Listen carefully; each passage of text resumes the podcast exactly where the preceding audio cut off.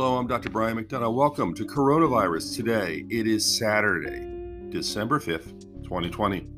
Right now in the world, there are 66,015,170 cases. In the United States, 14,372,568 cases. Deaths in the world are over 1.5 million, 1,521,066 in the United States, 279,008 deaths. To give you an idea, the number two country in the world is Brazil, 175,964 deaths. As far as leading uh, states battling COVID deaths, New York, Texas, California, and Florida. Lots of information to talk about today, primarily about the vaccine. Now, remember, there are short term side effects for virtually all vaccines, and COVID 19 is going to be no different. The side effects are usually mild and they fade within a few days. Now, we already have information from studies done on these vaccines. We know the short term side effects for the Moderna vaccine include soreness at the site of injection, fatigue, muscle pains, joint pains, and headaches. In the Pfizer studies, headaches were the most common side effects the number of people who receive the vaccine increase in number. That will happen.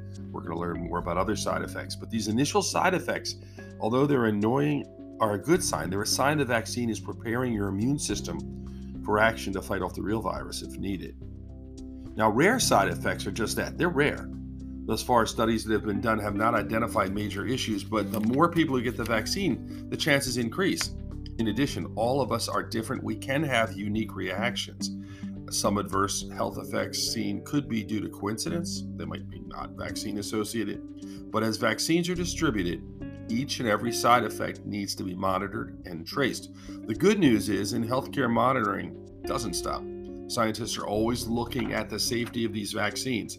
And all medicines, not just vaccines, are monitored after they're released.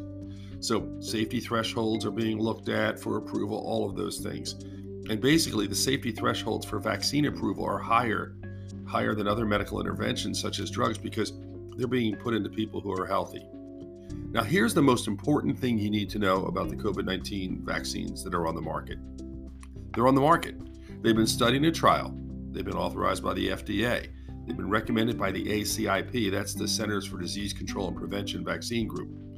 And remember, unless you're a part of a clinical trial, if you ever get a vaccine, it was licensed because its benefits were shown to outweigh the risks.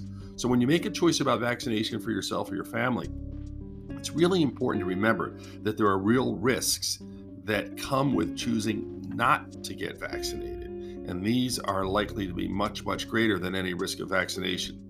It all comes down to risk versus benefit. And we know the risks of COVID 19 are extremely high. That's it for the vaccines right now. Obviously, we're going to learn more. We're talking about this on December 5th. Um, I anticipate I'll be in the first group because healthcare workers uh, who are treating COVID patients are in the first group. So uh, I will let you know as we move forward individually what side effects I have experienced. I think that's important to hear personal stories, but also I'll, I'll get you the data, which is far more important than any personal story because it's based on more people, more individuals. By the way, we're now approaching 70,000 listeners on this site. I, you know, I started this back in January. Started as an everyday podcast. I realized that you know it's just a little much. Uh, people only want to hear so much about COVID. We do about two a week now, but unfortunately, uh, it's become extremely successful. The reason I say that is unfortunate is because I really wanted this thing to come and go like the virus. Um, I still do not take advertising for a reason. I don't have anybody telling me what to say, and I am not beholden to anyone. And I think that's really important. I'm just giving you the facts. So when I tell you about facts about Pfizer or Moderna or anything, I'm not getting any money from them, and I think that's important. And I think uh, we'll continue to do that.